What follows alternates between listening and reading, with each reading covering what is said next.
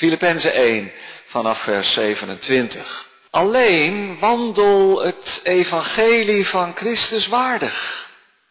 Opdat ik, of ik nu kom en u zie, of dat ik afwezig ben, van uw zaken mag horen. Dat u vaststaat in één geest. En dat u samen eensgezind strijdt door het geloof in het evangelie.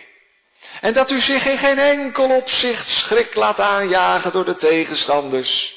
Voor hen is dit een duidelijk teken van verderf, maar voor u van zaligheid. En dat van God uit. Want aan u is het uit genade gegeven in de zaak van Christus niet alleen in Hem te geloven, maar ook voor Hem te lijden. Omdat u dezelfde strijd hebt als die u bij mij gezien hebt en u van mij hoort. Als er dan enige bemoediging is in Christus, als er enige troost is van de liefde, als er enige gemeenschap is van de geest, als er enige innige gevoelens en ontfermingen zijn, maak dan mijn blijdschap volkomen. Doordat u eens gezind bent, dezelfde liefde hebt, één van ziel bent en één van gevoelen. Doe niets uit eigen belang of eigen dunk, maar laat in nederigheid de een de ander voortreffelijker achten dan zichzelf. Laat een ieder niet alleen oog hebben voor wat van hemzelf is, maar laat een ieder ook oog hebben voor wat van de anderen is. Laat daarom die gezindheid in u zijn, die ook in Christus Jezus was. Die, hoewel hij in de gestalte van God was, het niet als een roof beschouwd heeft aan God gelijk te zijn, maar zichzelf ontledigd heeft door de gestalte van een slaaf aan te nemen en aan de mensen gelijk te worden. En in gedaante als een mens bevonden heeft hij zichzelf vernederd en is gehoorzaam geworden tot de dood, ja, tot de kruisdood. Daarom heeft God hem ook bovenmate verhoogd en hem een naam geschonken boven alle naam, opdat in de naam van Jezus zich zou buigen elke knie van hen die in de hemel en die op de aarde en die onder de aarde zijn. En elke tong zou beleiden dat Jezus Christus de Heer is. Tot heerlijkheid van God de Vader.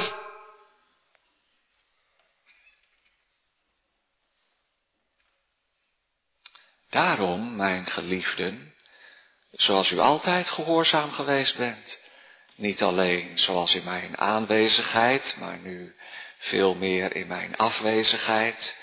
Werk aan uw eigen zaligheid met vrees en beven.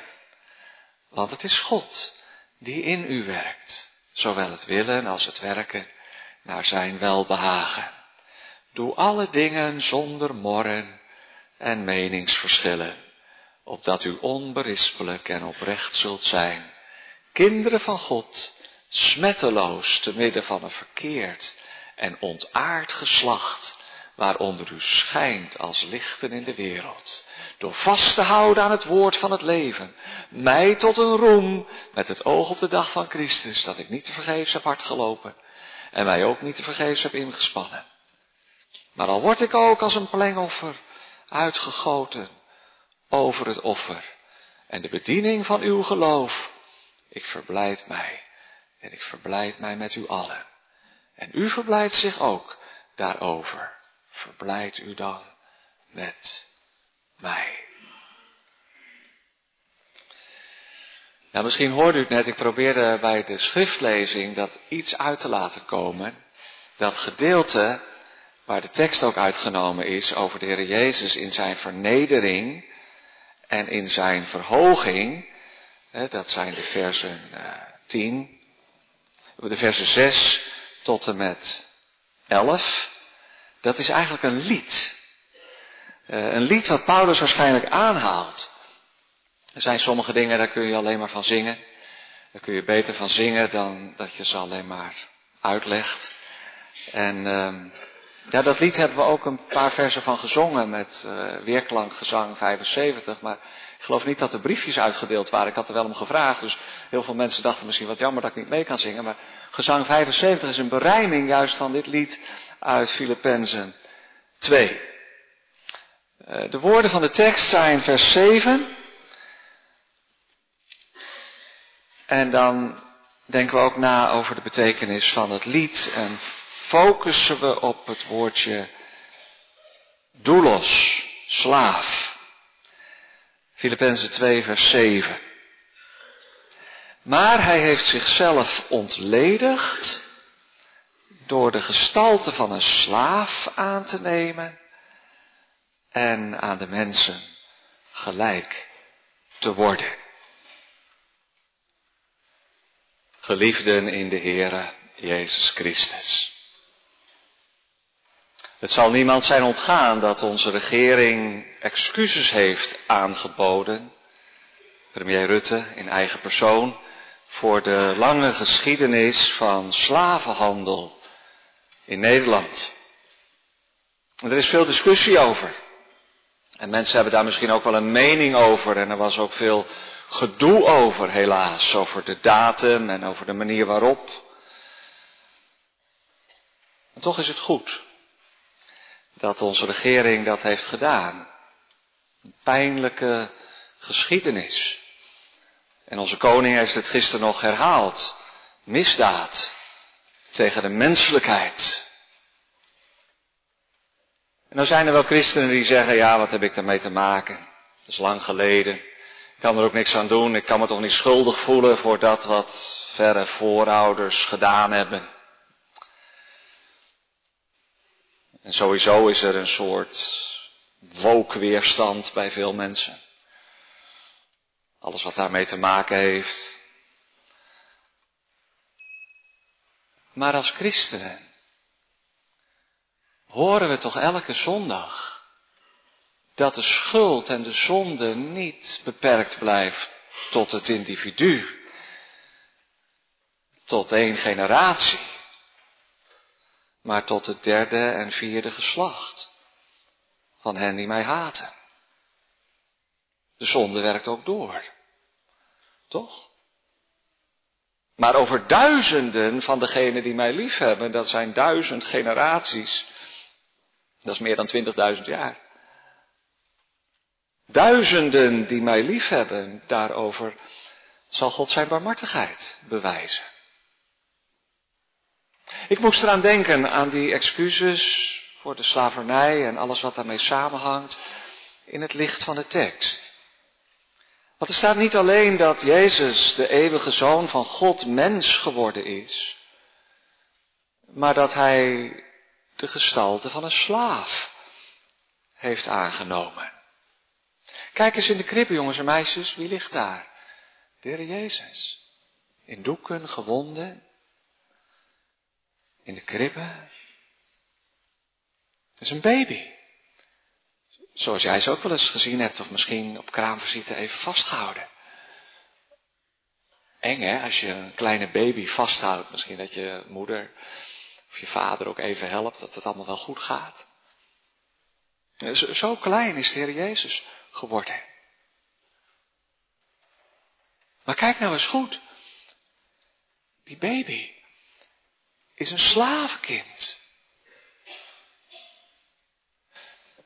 Trouwens, sommige kinderen worden verslaafd geboren.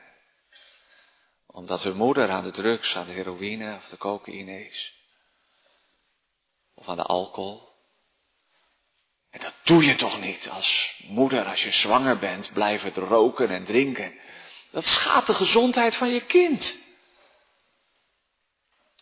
En sommigen zijn zo verslaafd dat hun babytje verslaafd geboren wordt. En af moet kicken met alle verschijnselen die daarbij horen. De Jezus is verslaafd. Geboren. Nou ja, ik moest daaraan denken, want er staat in de tekst dat hij de gestalte van een slaaf heeft aangenomen.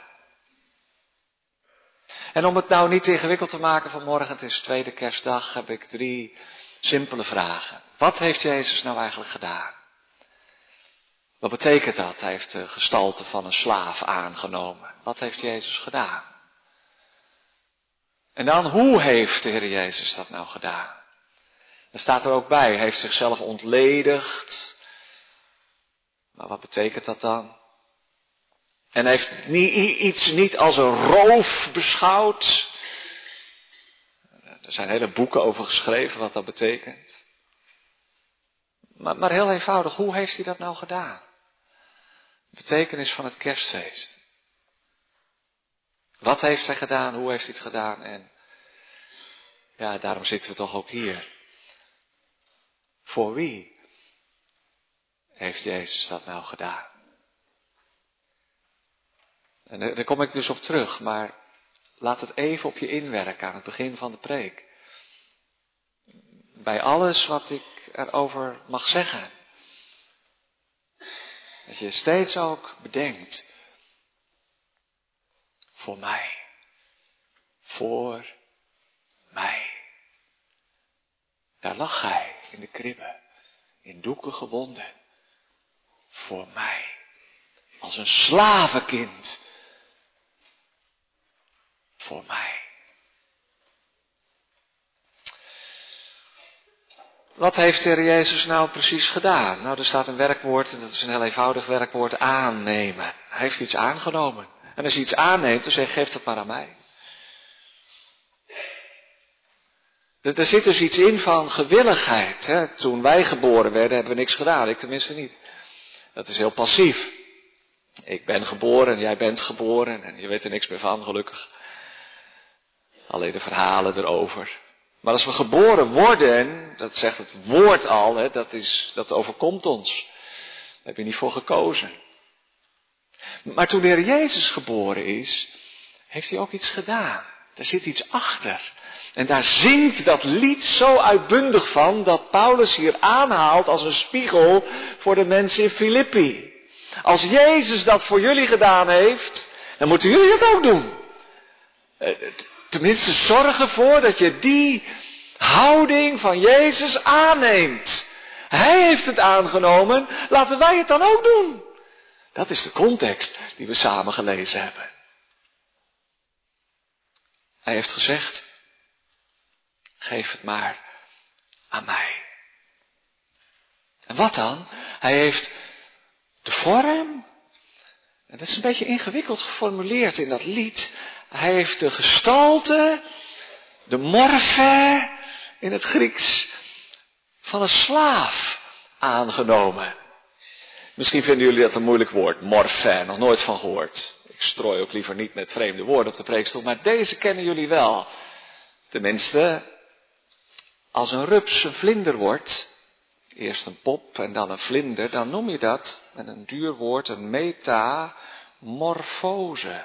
Misschien heb je dat wel eens gehoord. Een verandering van gedaante. Wat denken jullie, jongens en meisjes? Zou een vlinder graag weer een rups willen worden? Als een vlinder al iets wil natuurlijk. Denk het niet, hè? Het is mooi om van gedaante te veranderen en van een lelijke rups, die alleen maar over de grond kan kruipen, in een prachtige vlinder te veranderen. Metamorfose. Nou is de Jezus andersom weggegaan. Vanuit de heerlijkheid van de heilige engelen. In de hemelse glorie van God.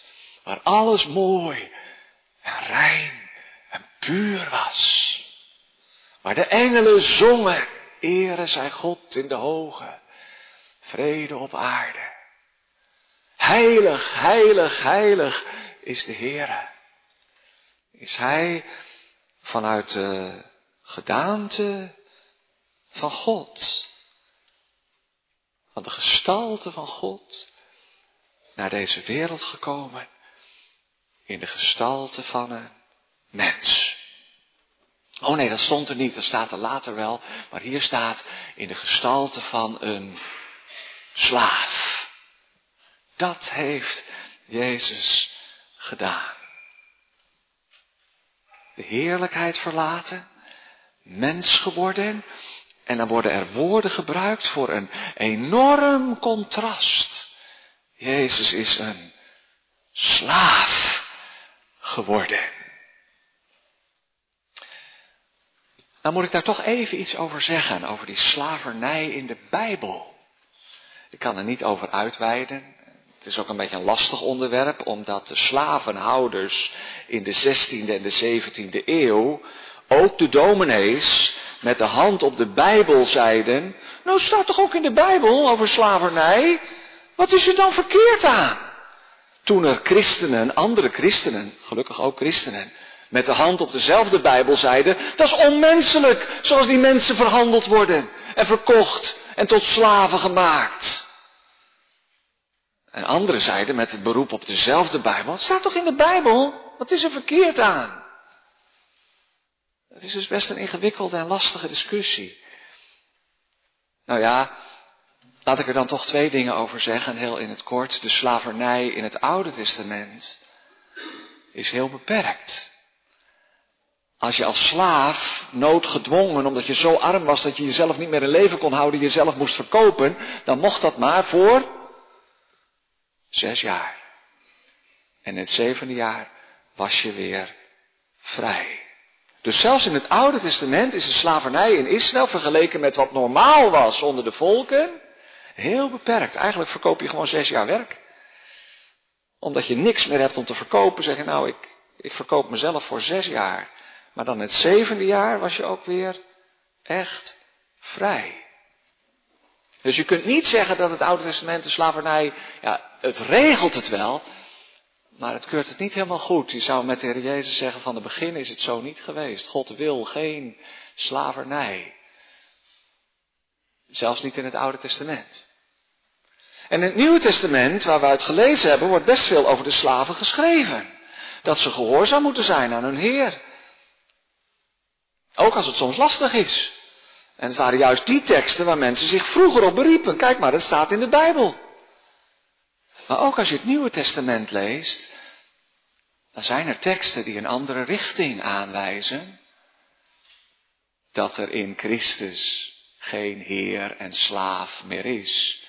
Omdat de Heer een slaaf is van Christus en de slaaf vrij is in Christus. Dat zet de boel op zijn kop. Of denk tenslotte aan Onesimus, de slaaf van Philemon. Paulus stuurt hem terug. Maar hij zegt wel, wil je hem alsjeblieft vrijlaten? Er zit dus een dynamiek in het Nieuwe Testament die heel kritisch is over dat instituut van de slavernij. En daarom mogen we met de hand op ons hart en met de hand op het woord zeggen, het is goed dat de slavernij is afgeschaft. Het was een misdaad. Ook van christenen. In de 16e en 17e eeuw. Dat er 600.000 slaven verhandeld zijn vanuit Afrika naar Amerika op Nederlandse koopvaardijschepen. In verschrikkelijke, onmenselijke omstandigheden. De Portugezen hebben er 5,3 miljoen verhandeld. Oh zeg dat valt dan nog wel mee. Dat valt niet mee, gemeente, dat valt niet mee. Want elke slaaf is er één te veel. En dat drukt zwaar op onze geschiedenis. Het is goed om dat eerlijk onder ogen te zien. Al is het ook aan onze regering om daar verder met wijsheid mee om te gaan. Het is een nationale schuld. Genoeg daarover, terug naar de Heer Jezus. Hij heeft het aangenomen. Ongelooflijk als je daarover nadenkt. Wat een slaaf is. Hij heeft gezegd, geef dat maar aan mij. Dat neem ik op mij. Niet alleen om mens te worden, maar om vernederd te worden. Want hoe goed sommige slaven het ook hadden in het Oude Oosten, en dat is ook wel een punt, die hadden het beter dan de slaven waar wij aan denken in ons slavernijverleden, doorgaans. Soms kon je beter slaaf zijn dan ZZP'er. Als ZZP'er was je zelfstandig en kon je van honger omkomen. Voor de slaven werd vaak goed gezorgd. Maar één ding had je als slaaf niet. Nooit. En dat is vrijheid. De eigenschap van een slaaf is dat hij gebonden is en niet vrij om te gaan en te staan waar ze wil. En zo is de Heer Jezus ook afgedaald. Zo laag afgedaald. In doeken gewonden. Dat werden alle kinderen wel gebakerd, vastgebonden. Maar als je nou goed kijkt in de kribben, dan zie je dat misschien. Dat hij vastgebonden was en niet vrij om zich te bewegen. Het is een associatie. Jezus heeft zijn vrijheid opgegeven. Hij is gehoorzaam geworden. Hij is gekomen onder de wet, staat er ergens anders. En als je erover nadenkt, dan is het ook een diepe vernedering, omdat een slaaf een nummer was. Vaak had je ook zo'n nummer, hè? Tertius is een naam die in de Bijbel staat. Dat was misschien wel een slaaf of een vrijgekochte slaaf, nummer drie. Tertius. Een nummer. Wat is het erg als mensen ontmenselijkt worden en een niemand worden, een nobody. Zoals ook de mensen in de concentratiekampen een tatoeage kregen met hun nummer in hun arm. Meer ben je niet, je stelt niks voor, je bent niks waard, je bent waardeloos, je kunt als grof vuil aan de kant van de weg gezet worden. Dat is wat het woord doelos, slaaf, oproept. Dat je op de markt verkocht kunt worden voor een prijs.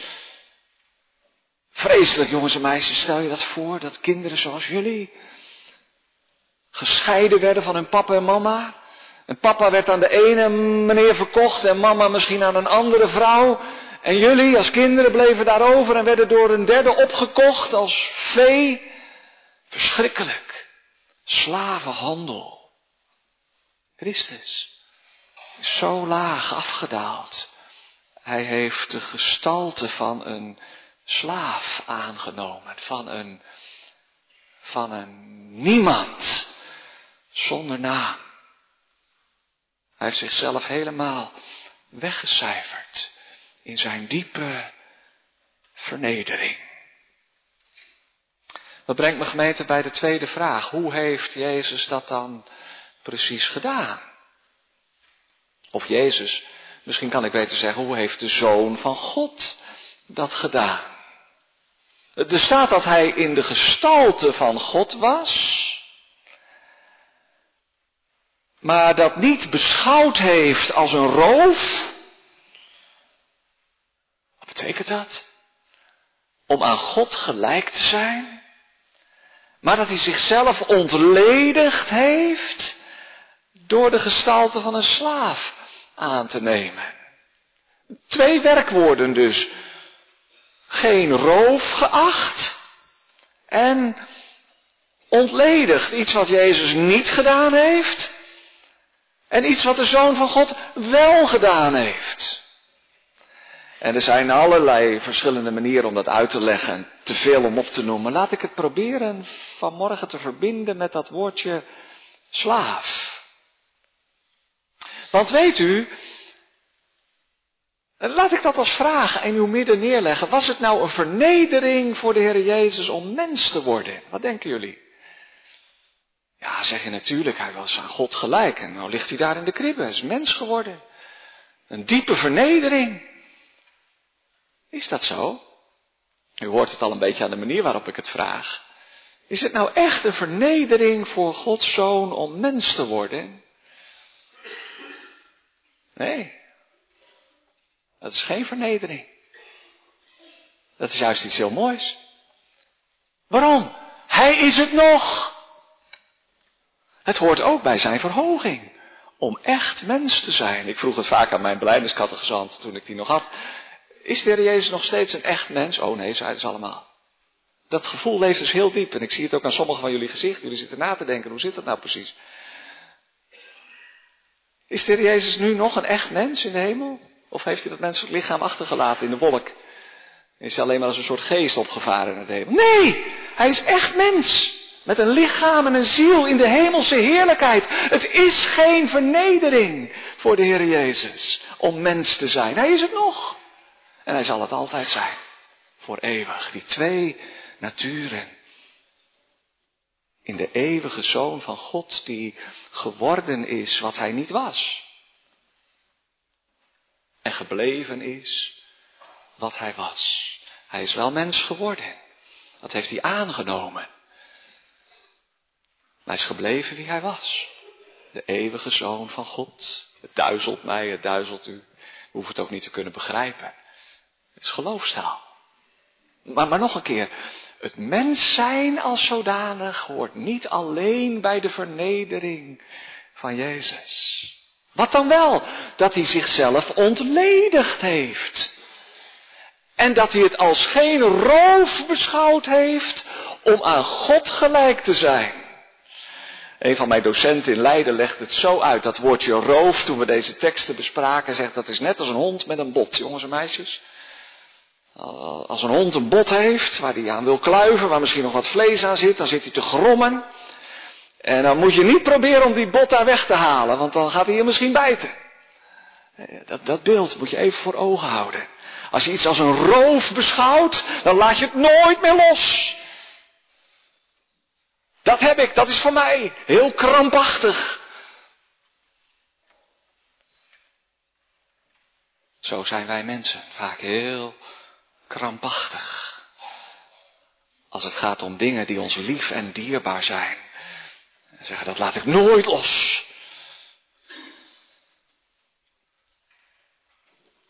Zo zijn wij mensen. Als wij verslaafd zijn. Wist u dat? 1,7 miljoen Nederlanders zijn verslaafd. 1,7 miljoen. 1 op de 10. Kijk maar rond hier in de kerk. Nou, kijk maar niet rond. Als dat hier ook geldt, 1 op de 10. Nou weet ik wel, er zit alcoholverslaving bij en tabakverslaving. Maar verslaving is dan wel zo erg dat je niet zonder afkikverschijnselen ermee kunt stoppen. Je zit eraan vast. En als je echt verslaafd bent, dan geef je al het andere daarvoor op. Al verwoest het je gezin, je relaties, al raak je je werk kwijt. Mensen zijn zo beneveld, zo aan de drank. Net als aan de ketting. Dat geven ze nooit meer op. Dat is even een uitstapje, maar er zit dus ook iets van een spanningsveld in die, in die teksten.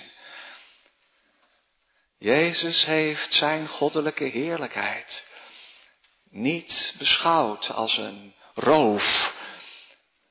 Als iets waar hij krampachtig aan vast wilde houden, zoals wij vaak aan verkeerde dingen vasthouden. Tot onze eigen ondergang. Hij heeft het losgelaten.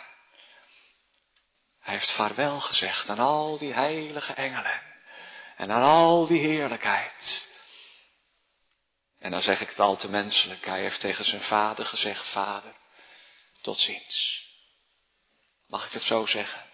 Niet wat zijn godheid betreft natuurlijk. Hij bleef wie hij was. Maar hij heeft de hemelse heerlijkheid verlaten om zo laag af te dalen. In de kribben om mens te worden zoals wij. Dat was geen vernedering. Om een slaaf te worden. In onze plaats. Om de laagste plaats in te nemen. Hij heeft het losgelaten. Niet krampachtig vastgehouden. Wat een wonder. Die prijs heeft hij betaald. Voor mij. Voor u. Dat is het kerstfeest. En hij heeft zichzelf, staat er dan, ontledigd. In de oude statenvertaling stond vernietigd. Dat is eigenlijk iets te sterk, want als je iets vernietigt, dan ben je er niet meer. En hij is er nog. En toch is het ook wel weer wat sterker nog dan ontledigd. Als je jezelf ontledigt, dan cijfer je jezelf helemaal weg. dan doe je er niet meer toe. Eh, er staat in Jezaja dat hij zijn ziel heeft uitgestort in de dood. En als het gaat om al die heerlijkheid die hij had, heeft hij dat niet alleen niet krampachtig vastgehouden als een roof, maar heeft het ook laten gaan. Hij heeft het uitgestort. Hij heeft zichzelf met al die goddelijke eigenschappen van almacht en alwetendheid en heerlijkheid en alomtegenwoordigheid leeggestort. Hij heeft er vrijwillig afstand van gedaan. Hij heeft het even opgeschort, zou je kunnen zeggen. Heeft het even geparkeerd in de hemel. En daar als kind was hij niet almachtig en alwetend en alomtegenwoordig. Hij was een mens. En hij moest aan de borst. En hij moest de schone luier. En hij praatte niet met Maria in de kribbe. Dat staat in de Koran, dat Jezus kon praten. Dat kon hij niet, moest hij leren. Hij is echt mens geworden. Is puber geweest. Net als jij. Met alle hormonen en gevoelens die erbij horen. Echt mens geworden, ontledigd. Dat is geen vernedering op zichzelf. En toch de manier waarop, en de armoede waarin, en de omstandigheden, en de gestalte van een slaaf. En dat alles hoort wel bij die diepe neerdaling uit de hemel naar de aarde, naar de kribbe. En van de kribbe naar het kruis om een slavendood te sterven. Zo laag daalde hij af. Hij gaf niet om zichzelf. Dat was wel een beetje een probleem in Filippi. Daar gaven de mensen wel om zichzelf. En daardoor was er ook gedoe. Het eh, klinkt wel vijf, zes, zeven keer in het gedeelte wat we gelezen hebben. De eenheid, de eenheid, de eenheid van de gemeente. Omdat die mensen zichzelf niet prijsgaven. Zichzelf niet ontledigden maar zichzelf handhaafde. Ten koste van de ander. Dan kun je veel kapot maken. Als je jezelf alleen maar bevredigt in je behoeften. Om dat, om dat grote gat te vullen wat diep in je hart zit. Dat is trouwens ook verslaving, hè? Verslaving is dan niet alleen maar krampachtig vasthouden aan iets wat je tot je ondergang leidt. Maar er zit vaak iets achter. Waarom is die jongen gok verslaafd? Niet omdat hij graag rijk wil worden, want als hij erover nadenkt, dan wordt hij nooit rijk. Hij is gokverslaafd omdat het een kick geeft. Omdat het zo'n lekker gevoel geeft. Omdat de spanning, de dopamine in zijn hoofd aanmaakt. En hij even ontsnapt uit die ellendige toestand waar, waar hij zich in bevindt en waar hij eigenlijk geen uitweg uit ziet. En zo gaat hij ten onder aan gokverslaving. Of vul het maar in. Verslaving, dat is jezelf vullen. Elke keer maar bijvullen. Maar je hart is een vergiet.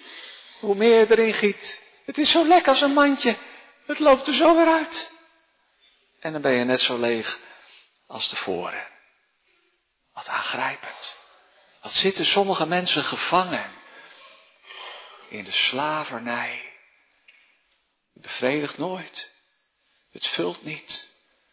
Nog leger voel je dan ooit tevoren. Terwijl je alleen maar aan het bijtanken bent. En aan het bijvullen. Zie het contrast? Hij heeft niet als een roof beschouwd. Wij doen het vaak wel. Hij heeft zich ontledigd, leeggekiept van al die hemelse heerlijkheid. Wij zijn zo geneigd om altijd maar bij te denken, aan te vullen, terwijl de leegte blijft. Misschien vind je dat een wat vreemde toepassing. Ik kan het ook niet helemaal uitleggen, maar doelos, verslaving, het woord wat hier gebruikt wordt voor de Heer Jezus, dat wordt meestal gebruikt voor de zonde in het Nieuwe Testament. Dat we dienstknechten zijn of slaven van de zonde en van de ongerechtigheid. En dat we vast komen te zitten. En dat we in het web zitten als een klein vliegje in het spinnenweb en het spartelt, het probeert los te komen, maar hoe meer het spartelt, des te meer het vastraakt in die dwingende macht. En het wordt, het wordt zijn ondergang, want de spin is erbij om het insectje dood te maken en leeg te zuigen. Zo is de Satan, zo is de zonde, een macht, een verslavende macht over ons.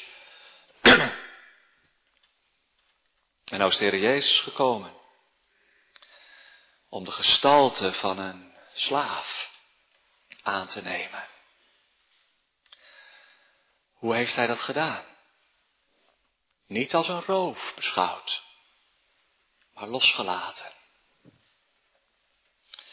Niet zichzelf centraal gesteld om zichzelf maar te vullen en rijker te maken, maar zichzelf gegeven en ontledigd om een mens te worden zoals wij. En dat brengt me bij de derde vraag. Voor wie heeft Jezus dat nou gedaan? Ja, zeg je. Zeg je dat echt? Meen je dat ook? Voor mij heeft hij dat gedaan. Ja, was het nodig? Want als je zegt voor mij, dan zeg je daar eigenlijk bij, het was ook nodig om mij te verlossen uit die verslavende macht van de zonde en van de dood. Ik kon mezelf niet redden. Hij is gekomen om de gestalte, de morfe van een slaaf van, van mij, om mijn plaats in te nemen. Daar ligt hij, omdat ik daar lag, in zonde ontvangen en geboren heeft hij mijn plaats ingenomen in de kribbe van Bethlehem. Voor mij. Misschien zijn we er ook iets te snel mee nu voor mij. Het is wel mooi en het mag ook wel. Maar het gaat hier ook over Lydia, weet u nog? Die purperverkoopster. En over die cipier die uh, Paulus en Silas eerst geslagen en in de stok gelegd had met hun voeten. En een einde aan zijn leven wilde maken maar op het nippertje gered werd. Die woonde ook in Filippi. En het gaat ook over dat verslaafde meisje.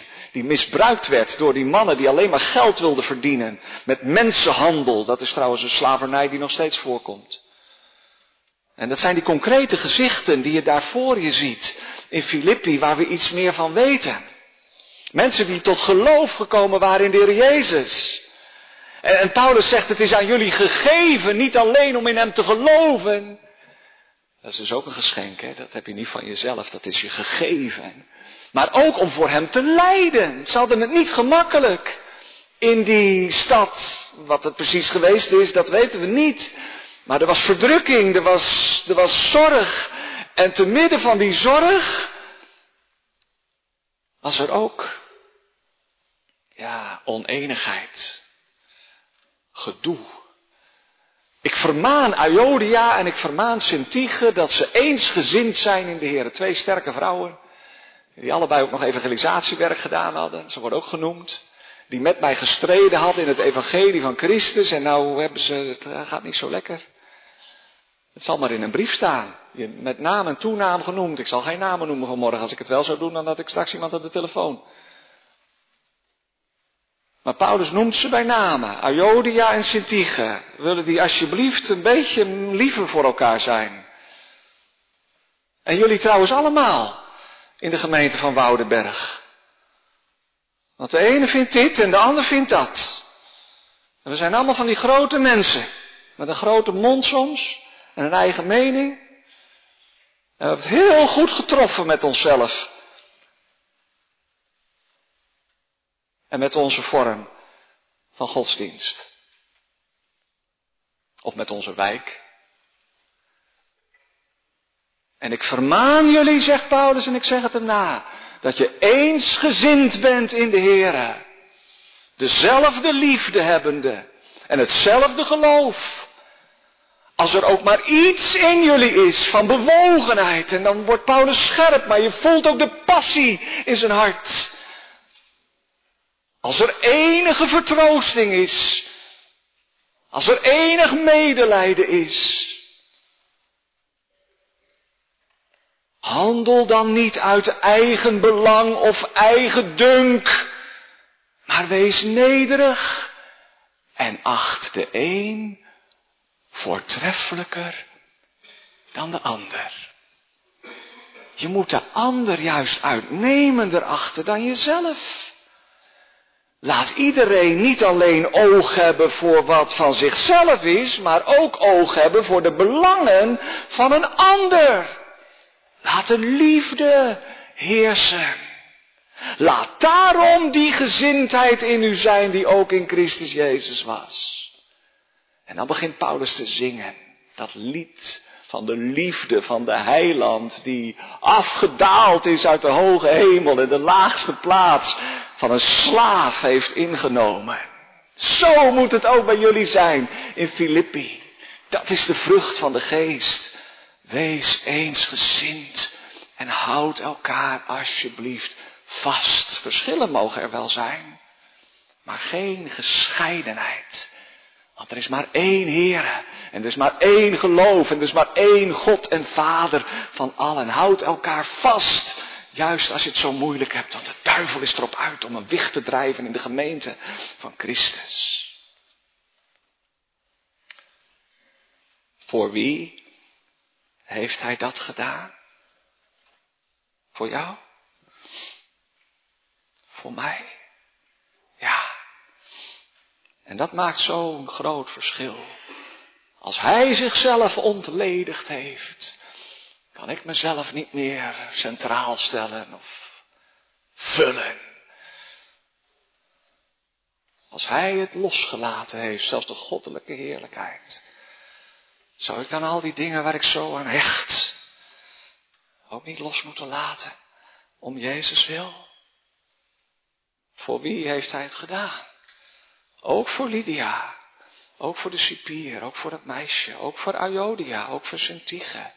En voor al die anderen in Filippi.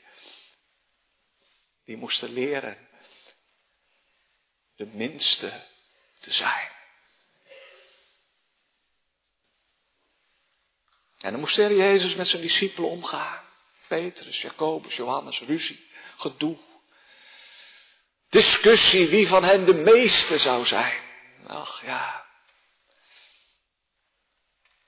op de laatste avond voor de kruisiging zien we de slaaf, Jezus,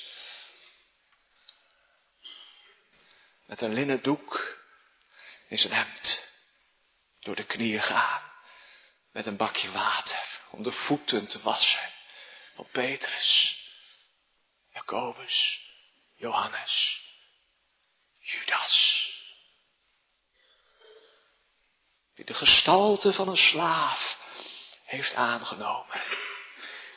En de mensen gelijk geworden is. En dan zegt de Heer Jezus, zien jullie wat ik gedaan heb? Moeten jullie ook doen. Voor elkaar. Als ik er niet meer ben. Dit deed ik voor u. Wat doe jij voor mij? Voor wie heeft Jezus het gedaan? Voor mij, voor u, voor jou. Ja, dat lied zegt nog iets anders, hè. Dat gaat eigenlijk niet meer over ons. Dat lied zegt tot heerlijkheid van God, de Vader. Daar ging het om. Daar ging het hem ten diepste om. Om al die gelovigen uit alle talen, geslachten, volk en natie bijeen te brengen. In die ene naam. Tot heerlijkheid van God de Vader. Voor wie heeft hij het gedaan? Soli Deo Gloria. God alleen de eer. Daarom heeft God hem ook verhoogd en een naam gegeven boven alle naam. Opdat in de naam van Jezus alle knie zich zou buigen. In de hemel en op de aarde. En zelfs de demonen onder de aarde zullen het weten. Ze zullen beleiden dat Jezus de Heer is. Tot heerlijkheid van God de Vader. Wat een heerlijk lied. Zo laag is Hij afgedaald. Voor u en voor mij. Om de prijs te betalen. Om slaven vrij te kopen. Is Hij een slaaf geworden. Amen.